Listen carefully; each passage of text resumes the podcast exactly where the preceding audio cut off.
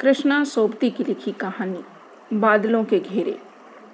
भुआली की एक छोटी सी कॉटेज में लेटा लेटा मैं सामने के पहाड़ देखता हूँ। पानी भरे, सूखे सूखे बादलों के घेरे देखता हूँ।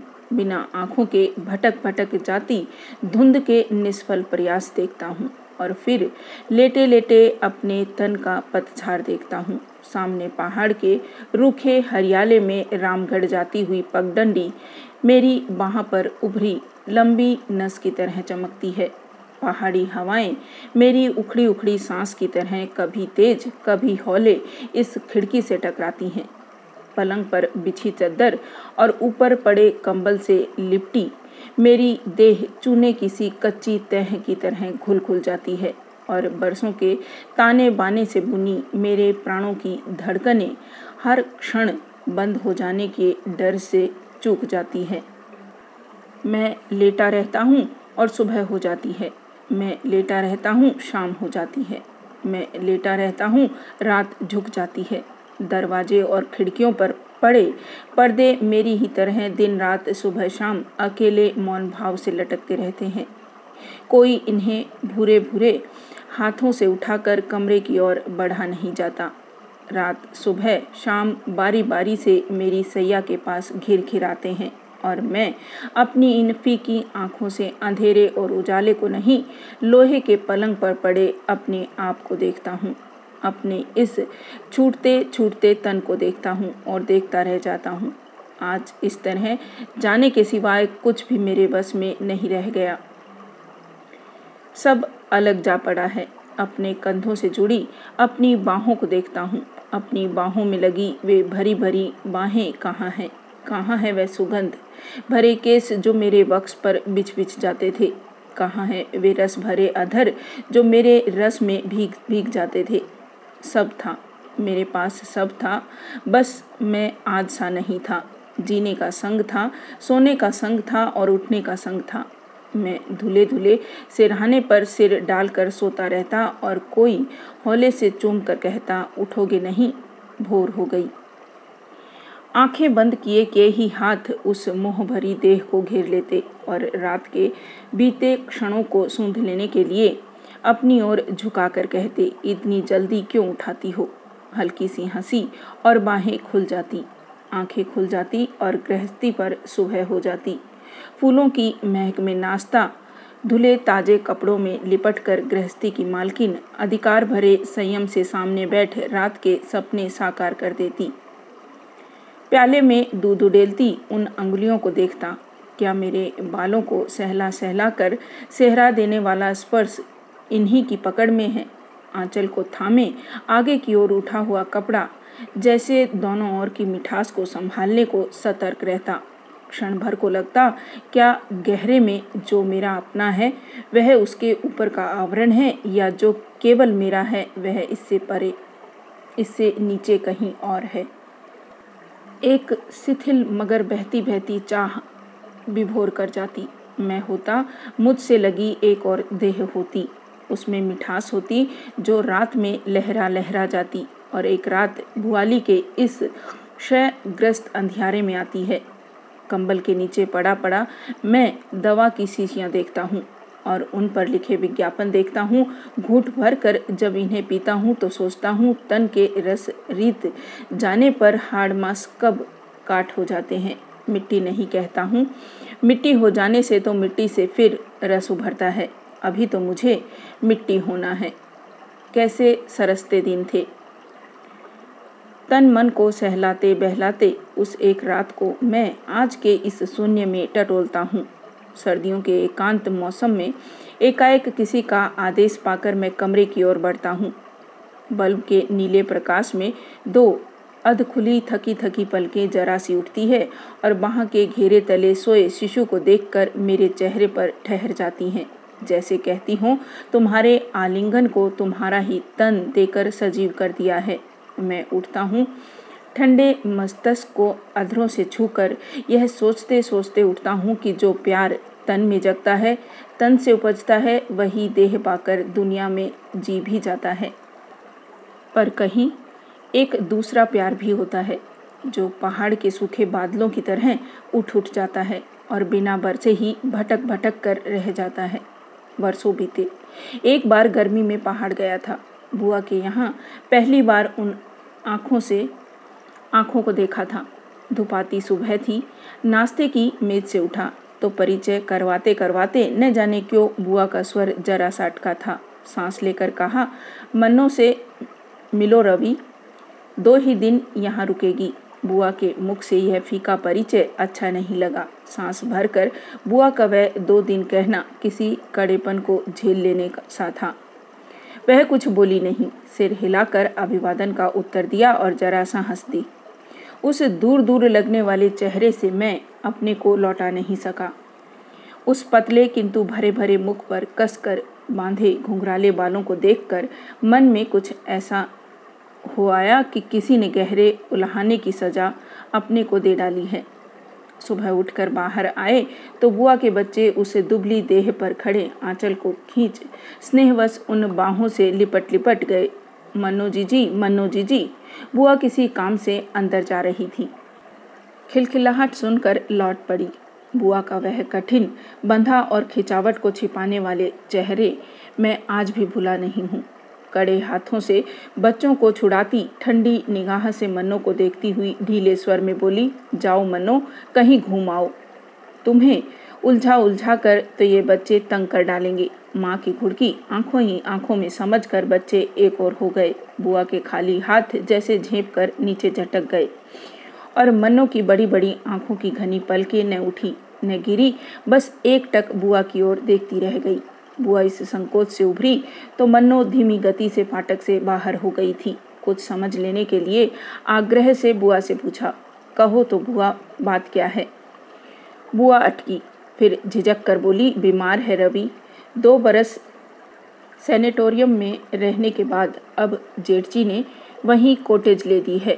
साथ घर का पुराना नौकर रहता है, कभी अकेले जी उब जाता है तो दो चार दिन को शहर चली जाती है।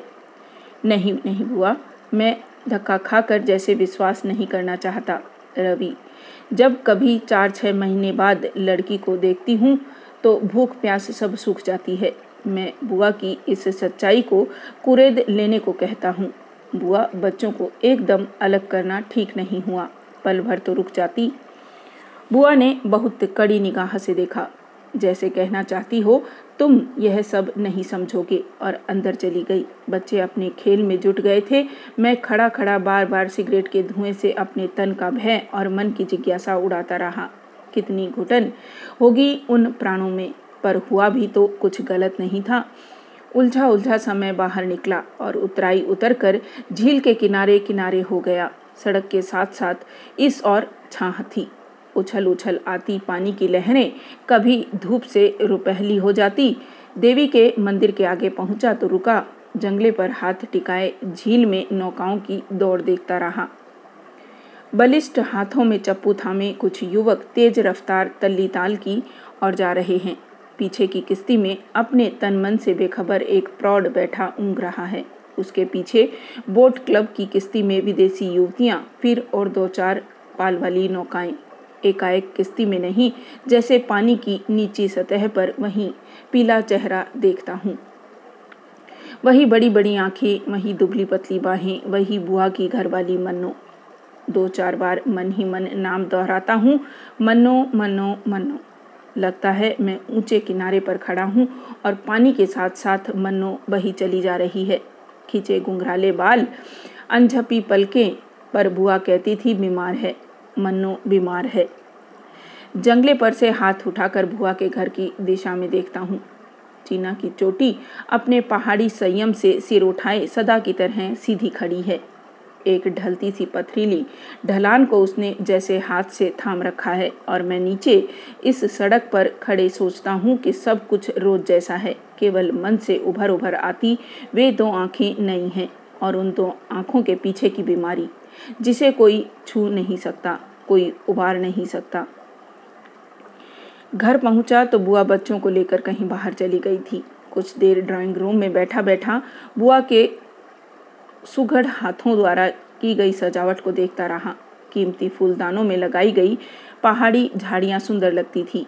कैबिनेट पर बड़ी कीमती फ्रेम में लगे सपरिवार चित्र के आगे खड़ा हुआ तो बुआ के साथ खड़े फूफा की ओर देखकर सोचता रहा कि बुआ के लिए इस चेहरे पर कौन सा आकर्षण है, जिससे बंधी बंधी वह दिन रात वर्ष मास अपने को निभाती चली आती है। पर नहीं बुआ के ही घर में होकर यह सोचना मन के सील से परे है। झिझक कर ड्राइंग रूम से निकलता हूँ और अपने कमरे की सीढ़ियाँ चढ़ जाता हूँ। सिगरेट जलाकर झील के दक्षिणी किनारे पर खुलती खिड़की के बाहर देखने लगता हूँ। हरे पहाड़ों के छोटे बड़े आकारों में टिन की लाल लाल छतें और बीच बीच में मटियाली पगडंडियाँ।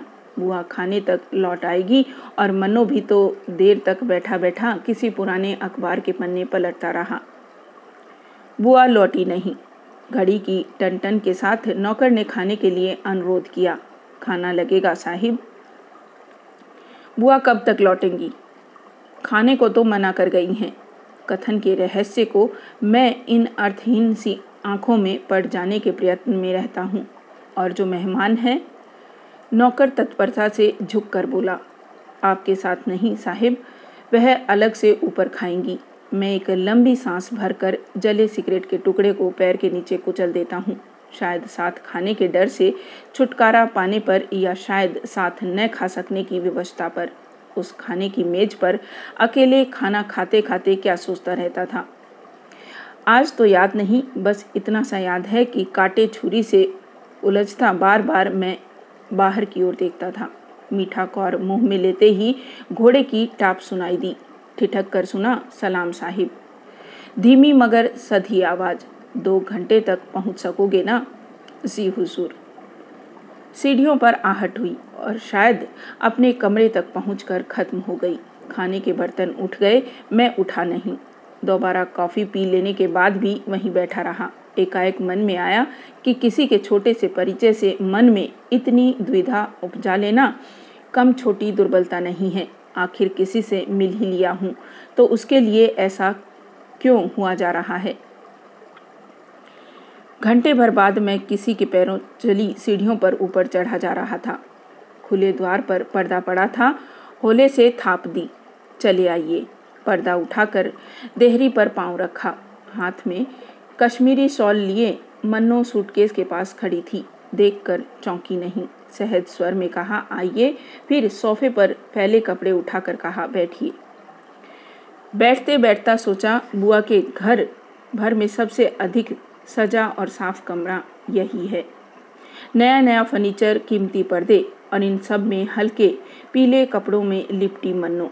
अच्छा लगा बात करने की, कुछ भी न पाकर बोला, आप लंच तो जी, मैं कर चुकी हूँ। और भरपूर मेरी ओर देखती रही। मैं जैसे कुछ कहलवा लेने को कहता हूँ। बुआ तो कहीं बाहर गई है। सिर हिलाकर मन्नो शाल की तह लगाती है और सूटकेस में रखते रखते कहती है, शाम से पहले ही नीचे उतर जाऊँगी। बुआ से कहिएगा, एक ही दिन को आई थी। बुआ तो आती ही होगी। इसका उत्तर न शब्दों में आया, न चेहरे पर से। कहते कहते एक बार रुका, फिर न जाने कैसे आग्रह से कहा, एक दिन और नहीं रुक सकेंगी? वह कुछ बोली नहीं। बंद करते सूटकेस पर झुकी रही। फिर पल भर बाद जैसे स्नेह भरे हाथ से अपने बालों को छुआ और हंसकर कहा, क्या करूँगी यहाँ रुक कर भुआली के इतने बड़े गाँव के बाद यह छोटा सा शहर मन को भाता नहीं। वह छोटी सी खिलखिलाहट, वह कड़वाहट से परे का व्यंग्य, आज इतने वर्षों के बाद भी मैं वैसे ही बिल्कुल वैसे ही सुन रहा हूँ। वही शब्द हैं, वही हँसी, वही पीली सी सूरत। हम संग संग नीचे उतरे। मेरी वहाँ पर मनु का कोट था। नौकर और माली ने झुककर सलाम किया और अतिथि से इनाम पाया। साइस ने घोड़े को थपथपाया। हुजूर चढ़ेंगी। उड़ती उड़ती नज़र उन आँखों की बाह पर लटके कोट पर पटकी। पैदल जाऊँगी। घोड़ा आगे आगे लिए चलो। चाहा कि घोड़े पर चढ़ जाने के लिए अनुरोध करूँ, पर कह नहीं पाया। फाटक से बाहर होते होते वह पल को पीछे मुड़ी। जैसे छोड़ने के पहले घर को देखती हो, फिर एकाएक अपने को संभाल कर नीचे उतर गई। टैक्सी खड़ी थी, सामान लदा। ड्राइवर ने उन कठिन क्षणों को मानो भाप कर कहा, कुछ और देर है साहिब। मन्नो ने इस बार कहीं देखा नहीं। कोट लेने के लिए मेरी ओर हाथ बढ़ा दिया। कार में बैठी तो कुली ने तत्परता से पीछे से कंबल निकाला और घुटनों पर डालते हुए कहा, कुछ और, मेम साहब। घुंघराली डाह ढीली सी होकर सीट के साथ जा टिकी। घुटनों पर पतली पतली सी विवश बाहें फैलाते हुए धीरे से कहा, नहीं नहीं, कुछ और नहीं, धन्यवाद। अध खुले कांच में से अंदर झांका। मुख पर थकान के चिन्ह थे।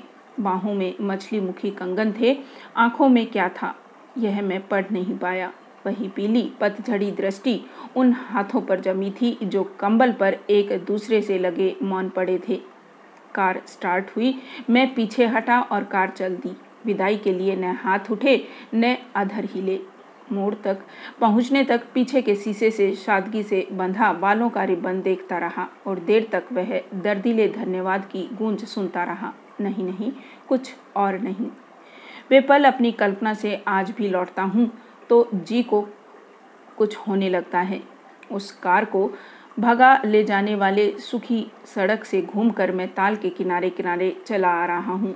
अपने को समझाने बुझाने पर भी वह चेहरा वह बीमारी मन पर से नहीं उतरती। रुक रुक कर, थक थक कर, जैसे मैं उस दिन घर की चढ़ाई चढ़ा था, उसे याद कर आज भी निढाल हो जाता हूँ। घर पहुँचा, बरामदे में से कुली फर्नीचर निकाल रहे थे।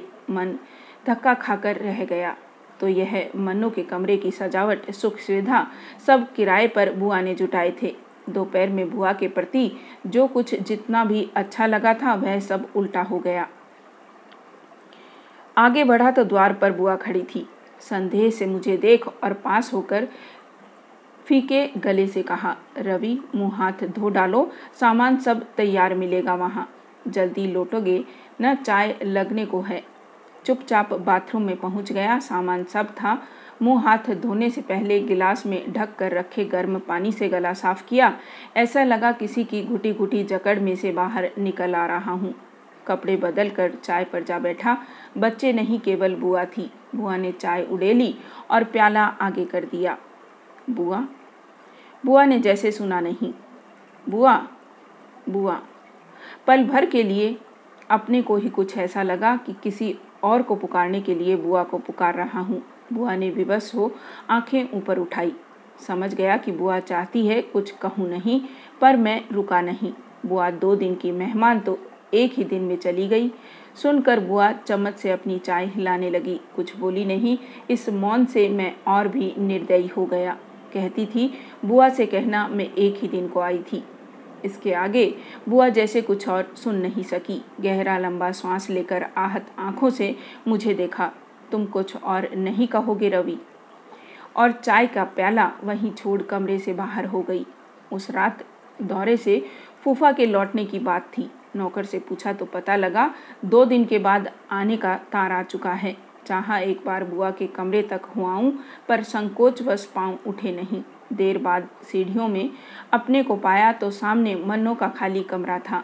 आगे बढ़कर बिजली जलाई, सब खाली था। न पर्दे, न फर्नीचर, न मन्नो। एकाएक अंगीठी में लगी लकड़ियों को देख मन में आया, आज वह यहाँ रहती तो रात देर गए, इसके पास यहीं बैठी रहती।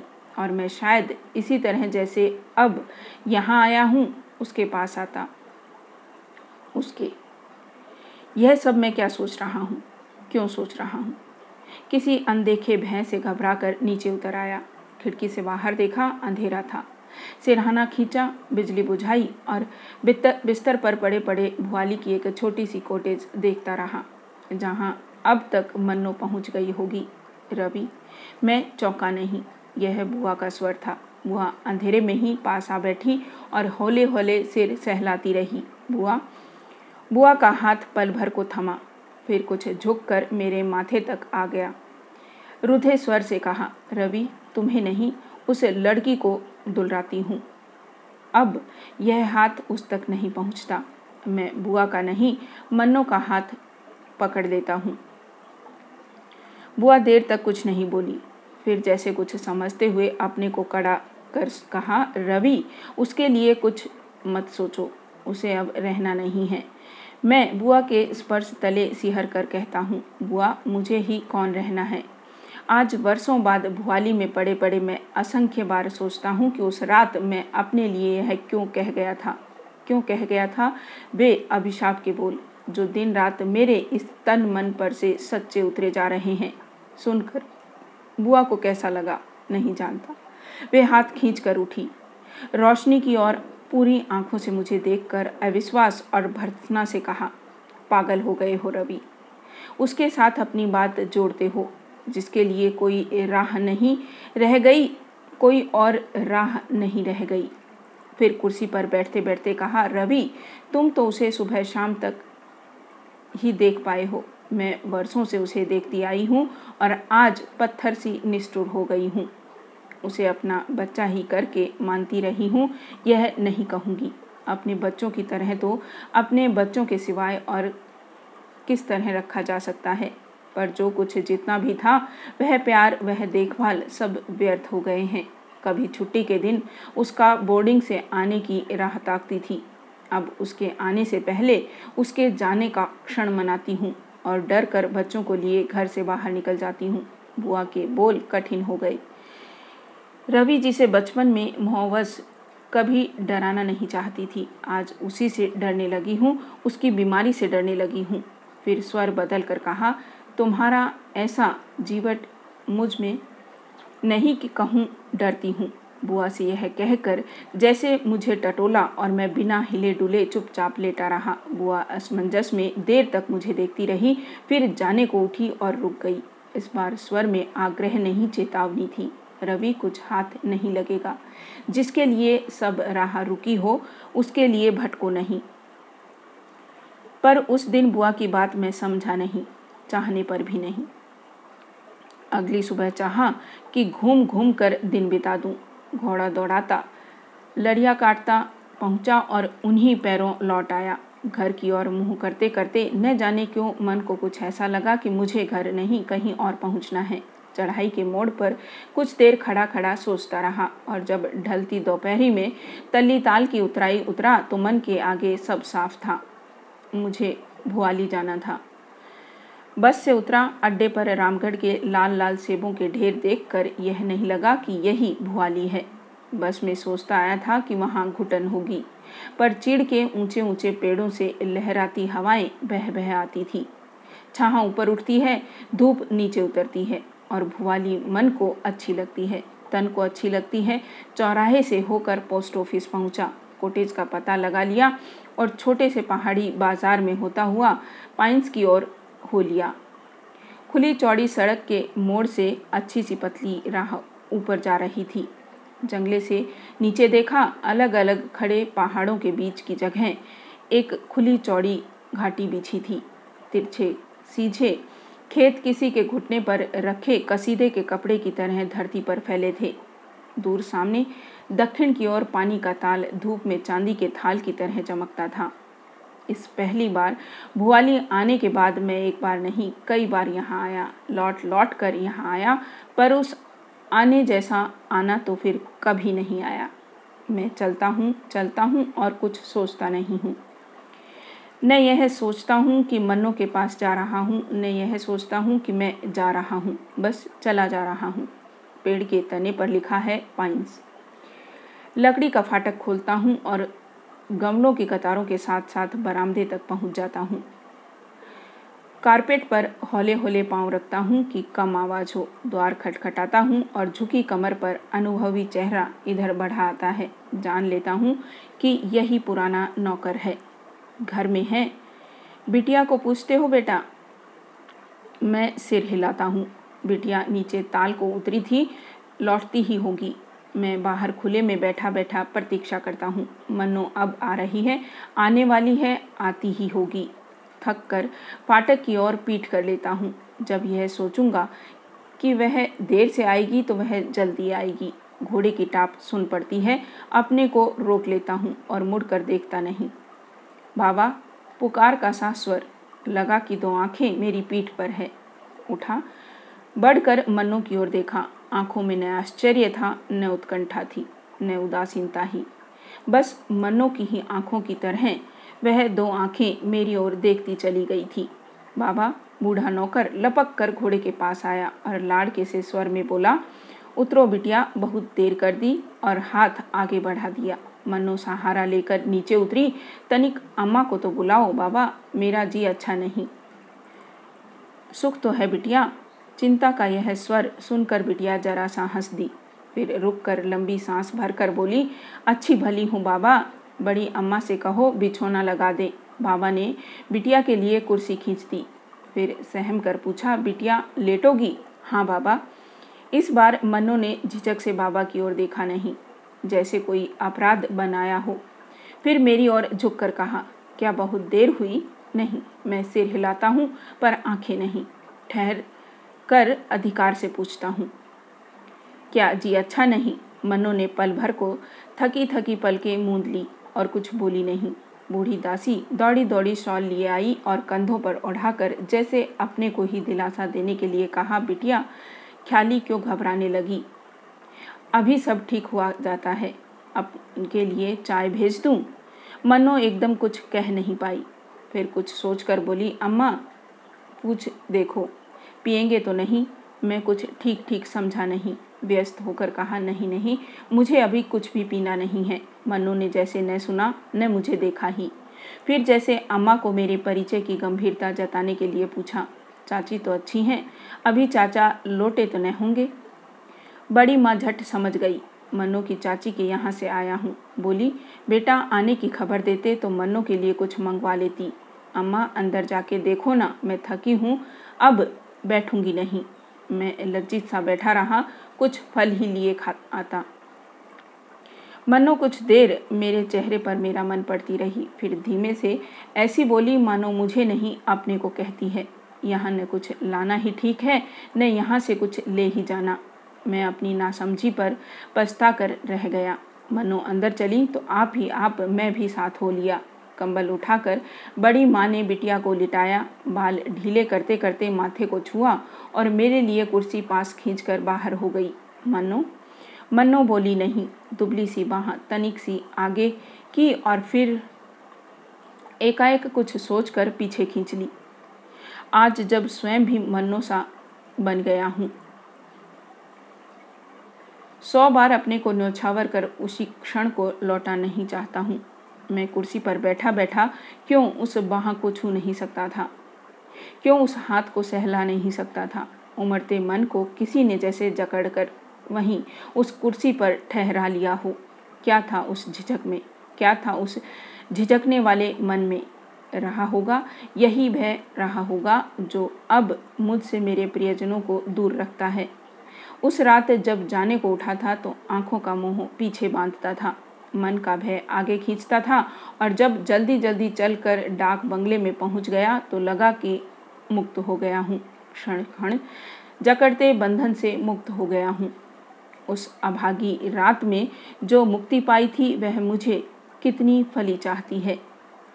आज एक बार मन्नू देखती तो रात भर ठीक से सो नहीं पाया। बार बार नींद में लगता कि भुआली में हूँ, भुआली में सोया हूँ। वहीं पाइंस का बड़ी बड़ी खिड़कियों वाला कमरा है।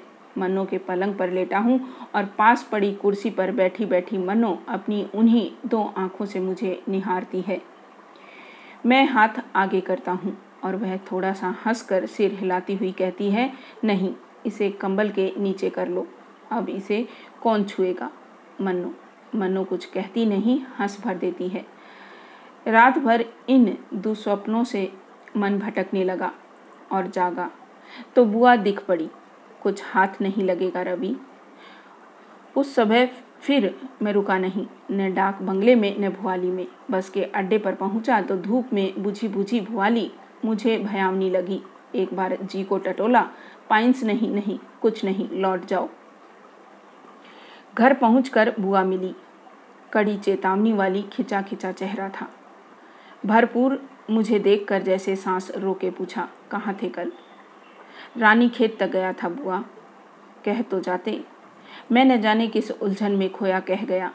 कहने को बुआ था क्या? दोपहर में फूफा मिले। कल लौटे थे और सदा की तरह गंभीर थे। खाना खाते उन्हें देखता रहा। एकाएक उन्हें प्लेट पर से आँखें उठाकर बुआ की ओर देखते हुए देखा तो सचमुच मैं जान गया कि फूफा के भाई अवश्य ही मन्नो के पिता होंगे। दृष्टि में वही ठहराव था, वही अचंचलता थी। फूफा ने खाने पर से उठते उठते उलझे से स्वर में मुझसे पूछा, रवि, बुआ, तुम्हारी लखनऊ तक जाना चाहती है, पहुँचा सकोगे? जी सकूँगा। मैं बुआ और बच्चे नैनी से उतर रहे हैं। मैं पीछे की सीट पर बैठा बैठा विदा हो जाने की आकस्मिकता को सिगरेट के धुएँ में भूल जाने का प्रयत्न करता हूँ। चौड़े मोड़ से बस नीचे की ओर मुड़ी। खिड़की से बाहर देखा तो पहाड़ की हरियाली में वही कल वाली भुआली की सफ़ेदी दिख रही थी। काठ गोदाम से लखनऊ एक रात बुआ की ससुराल रुक कर बुआ से विदा लेने गया। तो बुआ ने पूछा, कहाँ जाने की सोच रहे हो रवि? कुछ दिन यहीं न रुको। नहीं बुआ बुआ, इस नहीं को एकाएक स्वीकार नहीं कर सकी। पास बिठाकर कुछ देर देखती रही, फिर स्नेह से कहा, फिर जाओगे कहाँ? बुआ कुछ पता नहीं। बुआ कुछ कहना चाहती थी, पर कह नहीं पा रही थी। कुछ रुकते रुकते कहा, रवि, तुम्हारे फूफा तो तुम्हें वापस नैनी लौटने को कहते थे, नहीं बुआ, अब तो दक्षिण जाऊँगा पिताजी के पास। बुआ को जैसे अविश्वास नहीं हुआ, कुछ याद सी कतरती रही। रवि, इस बार तुम्हें वहाँ अच्छा नहीं लगा। ऐसा नहीं है बुआ। बुआ चाहती थी मुझसे कुछ पूछे। मैं चाहता था बुआ से कुछ कहूँ, पर किसी से भी शब्द जुड़े नहीं। स्टेशन पर जाने लगा तो बुआ के पाँव छुए। बुआ बहुत बड़ी नहीं है। मुझसे पिताजी की सबसे छोटी मौसेरी बहन होती है, पर दिल में कुछ ऐसा सा लगा कि बुआ का आशीर्वाद चाहता हूँ। बुआ हैरान हुई, फिर हंसकर बोली, रवि, तुमने पाँव छुए हैं तो आशीर्वाद ज़रूर दूँगी। बहुत सुंदर बहू पाओ। मैंने हंसा, न लजाया। बुआ चुप सी रह गई। जिस नटखट भाव से वह कुछ कह गई थी, उसे मानो अनदेखे संकोच ने घेर लिया। टिकट लिया। कुली के पास सामान छोड़ प्लेटफार्म पर घूमने लगा। आमने सामने कोई गाड़ी नहीं थी। लाइनों पर बिछे खालीपन ने उलझे मन को एकाएक खोल दिया। जो कुछ भी सोच रहा था, सोचता चला गया। मन ने भुआली पर अटका, न पाइंस पर, न मन्नों पर। पिछला सब बीत चुका हूँ। बुआ का आशीर्वाद कल्पना में मुखर हो गया। घर होगा, घर की रानी होगी, मैं हूँगा। बुआ का आशीर्वाद झूठ नहीं निकला। सच में ही मेरा घर बना। सुंदर घरनी आई और उसे मैं ही ब्याह कर लाया। पर उस दिन जहाँ का टिकट ले लिया था, वहाँ की गाड़ी मुझे खींचकर प्लेटफार्म पर से ले जा नहीं सकी। गाड़ी आ लगी है, कुली सामान लगाता है और मैं बाहर खड़े खड़े देखता हूँ। मुसाफिर, कुली, सामान, बच्चे, बूढ़े। साहिब, गाड़ी छूटने में दस मिनट है। मैं अपनी घड़ी देखता हूँ और सिर हिला देता हूँ कि मैं जानता हूँ। कुली एक बार फिर अंदर जाकर असबाब ऊपर नीचे करता है और साफा ठीक करते हुए बाहर निकल कर कहता है, हरी बत्ती हो गई है साहिब। बत्ती की ओर देखता हूँ और देखता चला जाता हूँ। वही कद है, वही दुबली पतली देह, वही धुला धुला सा चेहरा, वही वही। आवेश से कहता हूँ, कुली सामान उतार लो। साहिब, जल्दी करो, जल्दी। कुली फिर, मेरे सामान के पास है। टिकट वापस कर, नया ले लिया। स्टेशन से फल के टोकरे बंधवाए, चाय पी और बरेली के लिए गाड़ी में जा बैठा। जहाँ मुझे जाना है, वहीं जाकर रहूँगा। जब मैं ही नहीं रुकता हूँ तो मुझे कौन रोकेगा? क्यों रोकेगा? घर में आगे लॉन में बैठा सर्दियों की ढलती धूप में अलसा रहा हूँ। अंदर से माँ निकली और पास बैठते हुए कहा, बेटा, इस बार छुट्टी में आ ही गए हो तो ठहर जाओ। बार बार इनकार करना अच्छा नहीं लगता। माँ की बात सुनकर मैं सियाने बेटे की तरह हंसता हूँ और मन ही मन सोचता हूँ कि माँ कितना ठीक कहती है। अपनी नौकरी पर रहता हूँ और अकेले आदमी के खर्च से कहीं अधिक कमाता हूँ। फिर क्यों इनकार करूँगा? माँ की आशा के विपरीत बड़ी आवाज़ में कहता हूँ, माँ, जो तुम्हें रुचे, वही मुझे भाएगा। बेटा, लड़की देखना चाहोगे? हाँ माँ। लगा माँ मन ही मन हँसी। खाने के बाद रात को घूम कर आया तो कमरे में शांति थी। मन में शांति थी, किसी को देखने के लिए कॉलेज के दिनों वाली उतावली जिज्ञासा मन में नहीं रह गई थी। लगा कि अकेले रहते रहते किसी के संग की आशा नहीं कर रहा, उसे तो अपना अधिकार करके मान रहा हूँ। हाथ में किताब लेकर रात को लेटा तो पढ़ते पढ़ते उग गया। आँखों के अंधेरे में देखा, किसी पहाड़ पर चढ़ा जा रहा हूँ। दूर चीड़ के पेड़ों के झुंड के झुंड दिखते हैं। आसमान सब सुनसान है अपनी पदचाप के सिवाय कोई आवाज़ नहीं। एकाएक किसी का स्वर गूंजता है। इधर उधर और अंधेरे में हिलता एक हाथ आगे बढ़ा बढ़ा आता है। मेरे गले की ओर निकट निकट और निकट। दुबली कलाई, पतली अंगुलियाँ मैं डरता हूँ, पीछे हटता हूँ और घबरा कर आँखें खोल देता हूँ। उठा खिड़की का पर्दा उठाकर बाहर झांका। लोन के दाहिने हरी घास पर पिताजी के कमरे की फ़ाइल फैली थी। संभला। लंबी सांस लेकर बालों को छुआ तो माथा ठंडा लगा। भयावना सोपा, सुनापन और अंधेरे में वह हाथ वह हाथ। मन से जिसे भूल चुका हूँ, उसे आज ही याद क्यों आना था? क्यों याद आना था? क्यों दिख जाना था उस हाथ को जो बरसों गए पाइंस की उतराई से उतरते उतरते मैंने अंतिम बार देखा था? छुआ था नहीं कहूँगा, क्योंकि असंख्य बार सोच सोच कर छू भर लेने के लिए बाह आगे करना, छू लेना नहीं होता। महीना भर नैनी में रहते हुए बार बार भुआली से लौटने के बाद जब अंतिम बार मैं मन्नू के पास से लौटा था तो लौट लौट कर उस लौटने को न लौटना करना चाहता था। तीन बार नीचे उतरा था और तीन बार मुड़कर ऊपर गया था। मन्नो शॉल में लिपटी, आराम कुर्सी पर अदलेटी थी। पास खड़े होकर उसकी चुप्पी को जैसे उस पर से उतार देने को उदास स्वर में कहा, कल तो नैनी से नीचे उतर जाऊँगा। मनु ने नीचे फैले शॉल को सहज सहज। सहेजा एक महीने पहले वाली दृष्टि मुख पर लौट आई। वही पराया सा देखना, वही दूर दूर सा लगता चेहरा। मनु, चाहता हूँ मनु से कुछ तो कहूँ, पर क्या कहूँ? यह कि जल्दी लौटूँगा? क्षण क्षण अपने से कहता हूँ, आऊँगा, फिर आऊँगा। पर जिस निगाह से मन्नो मुझे देखती है, वह जैसे बिना बोल के यह कहे जा रही है, अब तुम यहाँ नहीं आओगे। मन्नो, रवि, और और सब बस कठिन सी होकर थोड़ा सा हँसी और हाथ जोड़ सिर नमस्कार। इन जुड़े जुड़े हाथों को देखता रहा। जरा सा आगे बढ़ा कि, विदा लूँ विदा लूँ। पर न जाने क्यों खड़ा का खड़ा रह गया? समझाने के से स्वर में मन्नो बोली, देर होती है रवि। जी भर कर देखने वाली अपनी आँखों को झुकाकर मैं जल्दी जल्दी नीचे उतर गया। मैं फिर लौटूँगा, फिर।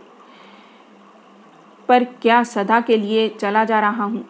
मुड़कर पीछे देखा और खींचकर ठिठक गया। मन्नो वहीं उसी मुद्रा में बैठी थी। मानो वह जानती थी कि लौटूँगा। साथ पड़ी कुर्सी की ओर संकेत कर कहा, बैठो रवि, स्वर में न व्यथा थी, न संग छूटने की उदासी थी, न मेरे आने का आश्चर्य था। आँखों ही आँखों में कुछ ऐसा देखा जैसे पूछती हो, कुछ कहना है क्या? मैं अपने को बच्चे की तरह छोटा करके कहता हूँ, मनो मन नहीं होता जाने को, मनो कुछ देर तक देखती रहती है। मैं चाहता हूँ मनो कुछ भी कहे कहे तो एक छोटी सी सांस जैसे छोटी से छोटी घड़ी के लिए उसके गले में अटकी। फिर फिर घने स्वर में कहा, एक न एक बार तो तुम्हें चले ही जाना है रवि। मैं हाथों से घेर कर उस देह को नहीं तो उस स्वर को छू लेना चाहता हूँ, चूम लेना चाहता हूँ। मन्नो, आगे बढ़ता हूँ, कुछ रोक लेने की, थाम लेने की मुद्रा में मन्नो दोनों हाथ आगे डाल देती है, बस। मनो अपना अनुरोध उस तक पहुँचाना चाहता हूँ, नहीं। इस नहीं के आगे नहीं है और कुछ नहीं। मनो दुबला सा हाथ हिलाकर आँखों से मुझे विदा देती है और मैं विवश सा, व्यर्थ सा नीचे उतरता हूँ। आँखों पर धुंध सी उमड़ आती है। संभलता हूँ संभलता हूँ और एक बार फिर पीछे देखता हूँ। बिल्कुल ऐसे लगता है कि किनारे पर खड़ा हूँ और किश्ती में बैठी मन्नो बही चली जा रही है। वह मुझे नहीं देखती नहीं देखती उसकी आँखों के आगे, उसके अपने हाथों की रोक है, अपने हाथों की ओट है। हाथों पर टिका मन्नों का सिर नीचे झुका है। आँखें शायद बंद हैं, शायद गीली हैं। उस कड़े आहत अभिमान की बात सोचकर झटपटाता हूँ। कदम उठाकर फाटक के पास पहुँचा तो खिसकियाया सुनकर रुक गया। मन ही मन दोहरा कर कहा, मन्नो मन्नो। इसी पुकार को पलटकर जैसे उत्तर पाया, ठहरो नहीं, रुको नहीं। सच ही मैं ठहरा नहीं। उतरता चला गया और हर पग के साथ दूर होता चला गया। उस कॉटेज से कॉटेज में रहने वाली मन्नो से, मन्नो की उन दो आँखों से, पर मन्नो की स्मृति से नहीं। मन्नो की याद मुझे आज भी आती है। आज भी वह याद आती है, वह दोपहरी, जब मन्नो और मैं उस बड़ी झील के किनारे से लगी पगडंडी पर घूमते रहे थे। मीठा मीठा सा दिन था। पहली बार उस पीले चेहरे की मिठास के सम्मुख में पानी सा बह गया था। एक टक उन घुंघराले बालों को देखता रह गया था और देखता गया था शॉल में लिपटे उन कंधों को जो पैरों की धीमी चाल से थक कर भी झुकते नहीं थे। परिक्रमा का अंतिम मोड़ आया। तो बहुत बड़े, घने वृक्ष के नीचे देवी के दो छोटे छोटे मंदिर दिखे। टीन के कपाट बंद थे। कुछ अधिक ने सोचकर आगे बढ़ने को हुआ। कि मन्नो को देखकर रुक गया। खड़ी खड़ी कुछ देर सोचती रही, फिर जूते उतार नंगे पाँव किनारे के पत्थरों से नीचे उतर गई। बड़े से पत्थर पर पाँव जमाया और झुककर डंठल से कमल तोड़ वापस लौट आई। मैं तो कुछ सोच नहीं पा रहा था, बस देखता चला जा रहा था। सॉल सील पर सिर कब गिर गई और उन बंद कपोटों के आगे वाली दहलीज पर फूल रखकर सिर नवा दिया। मंदिर के बंद कपाटों के आगे माथा टेक मन्नो उठी। तो मानो मन्नो सी नहीं लग रही थी। ऐसे दिखा कि वह झुकी छाया मन्नो नहीं, मन्नो की व्यर्थ हो गई व्यवस्था थी, जिसने भाग्य के इन बंद कपोटों के आगे माथा टेक दिया था। इस निर्मम अकेलेपन के लिए मन में ढेर सा दर्द उठ गया। बहते से स्वर में कहा, दर्शन करने का मन हो? मनो तो किसी ने पुजारी का स्थान पूछूँ। मनो ने कुछ कहने से पहले स्वर को संभाला। फिर सिर हिलाकर कहा, नहीं रवि, ऐसा कुछ नहीं, मुझे कौन वरदान मांगने हैं? अपने लिए तो कपाट बंद हो गए हैं, बस इतना ही चाहती हूँ, यह कपाट उनके लिए खुले रहें, जिनसे बिछुड़ कर मैं अलग आ पड़ी हूँ। मनो को छूने का भय, उसके रोग का भय, जो अब तक मुझे रोकता था, बीनता था, अलग जा पड़ा। झील की ठंडी हवा में फहराते से घुंघराले बालों पर झुककर वहाँ से घेरते हुए कहा, मन्नो। मन्नो चौंकी नहीं, कंधे पर पड़ा हाथ धीरे से अलग कर दिया और समूची आँखों से देखते हुए बोली, रवि, मुझे तुम झेल नहीं सकते, इसके लिए हाथ न बढ़ाओ। आवाज़ में न उल्हाना था, न व्यंग्य था, न कटुता। बस जो कहने को था, वही कहा गया था। इस कहने का उत्तर मैं उस दिन नहीं दे पाया। बार बार मन्नों के पास जाने पर भी नहीं दे पाया और नहीं दे पाया विदा के उन क्षणों में। जब मन्नों को रोता छोड़ मैं अंतिम बार पाइंस की उतराई उतरता चला गया था। जिस दुर्बलता से कायर बनकर डरा था, वह आज अपने पर ही बीत गई है। आज अपने लिए मन्नों के लिए उस कायरता को कोसता हूँ। घर में चहल पहल थी, माँ को सुंदर बहू मिली। मुझे भली संगनी, भोलेपन से मुस्कुराती मीरा को देखता हूँ तो कहीं खो जाने को मन चाहता है, लेकिन अब खोऊँगा क्यों? अब तो बंध गया हूँ, बंधा रहूँगा। आसपास नाते रिश्ते हैं, मित्र बंधु हैं। ब्याह वाले घर के ऊँचे कह कहे सुनकर खुशी से मन उमड़ उमड़ आता है। कैसा आयोजन होता है वह भी। एक दिन जो बात शुरू हो जाती है, उसे संपूर्णतया पूर्ण कर दिया जाता है। इतने समूचे मन से ब्याह के सिवाय और क्या होता है? जो संपन्न होकर एक टक पर, एक विराम पर पहुँच जाता है। तन, मन, घर, द्वार, अंदर, बाहर सब एक ही प्यार में भीग जाते हैं। कल मीरा को लेकर समुद्र किनारे चला जाऊँगा। महीना भर रुक कर वहाँ के लिए प्रस्थान करेंगे, जहाँ अब तक मैं बेघर सा होकर रहता रहा हूँ। उस अपार असीम सागर के किनारे एक दूसरे पर छा छा जाते। हम घंटों घूमते रहे बीच बीच में ठहरते मोहवश एक दूसरे में छिपे अपने अपने प्यार को चूमते। सुबह शाम दिन रात कहाँ छिपते, कहाँ डूबते, यह हम देख देख कर भी नहीं देखते थे। इसके बाद प्रहरों की तरह बीत गए। वे दस वर्ष संग संग लगे, बिछो से दूर मग्न दिन रात। मीरा और बच्चों से दूर इस कॉटेज में पड़ा पड़ा आज भी पीछे लौटता हूँ तो बहुत निकट से किसी का सांस का स्वर सुनता हूँ। हम कितने सुखी हैं, कितने। चाहता हूँ किसी की आँखों में देखकर इसका उत्तर दूँ। किसी को छू कर कुछ कहूँ, पर सुनने वाला कोई पास नहीं। बच्चों के लिए मीरा ने मेरा मुँह छोटा कर लिया। गए महीने रानी खेत जाते मीरा को बच्चों के संग घंटे भर को यहाँ रुकी थी। बरामदे में लेटे लेटे उन तीनों को ऊपर आते देखता रहा। फाटक पर पहुंचकर मीरा पल भर को ठिटकी थी, फिर दोनों हाथों से बच्चों को घेरे अंदर ले आई। मुन्ना, रानी, प्रणाम करो बेटा। बच्चों के झिझक से बंधे हाथ मेरी ओर उठे।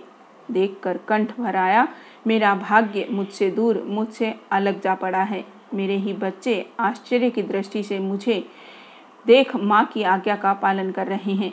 मीरा जब तक रही, आँखें पहुँचती रही। कुछ कहने को, कुछ पूछने को उसका स्वर बंधा नहीं।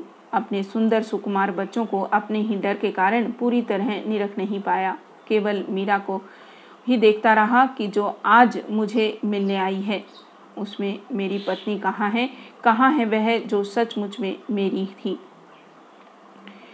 भरी आँखों से मीरा की कलाई की घड़ी देखने की निठुराई से आहत हो, मैं फटी फटी रूखी दृष्टि से फाटक की ओर देखने लगा कि मेरा ही परिवार कुछ क्षण में मुझे यहाँ अकेला छोड़ मुझसे दूर चला जाएगा। एक बार मन हुआ कि बच्चों को पकड़ने वाली उन दो बाहों को अपनी ओर खींच कर कहूँ, मैं तुम्हें नहीं जाने दूँगा, नहीं जाने दूँगा।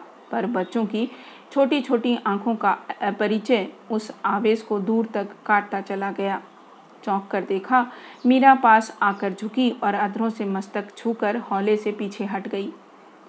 उठ बैठा कि एक बार प्यार करूँ। एक बार प्यार लूँ कि हाथों में मुँह छिपा। रोते रोते मीरा इन बाहों से आ लगी। मीरा की आँखों से भीगी अपनी रोती आँखों को पहुँच आसपास देखा तो टूटा बाँध सब कुछ बहा ले गया था। न पास मीरा थी, न बच्चे। तकियों के सहारे सिर ऊँचा करके देखा, उतराई के तीसरे मोड़ पर तीनों चले जा रहे थे। मीरा, मेरी ओर से पीठ मोड़े आगे की ओर झुकी थी। बच्चे एक दूसरे की उंगली पकड़े, कभी माँ को देखते होंगे, कभी राह को। सांस रोके प्रतीक्षा करता रहा, पर किसी ने पीछे नहीं देखा, न मीरा ने, न मेरे बेटे ने।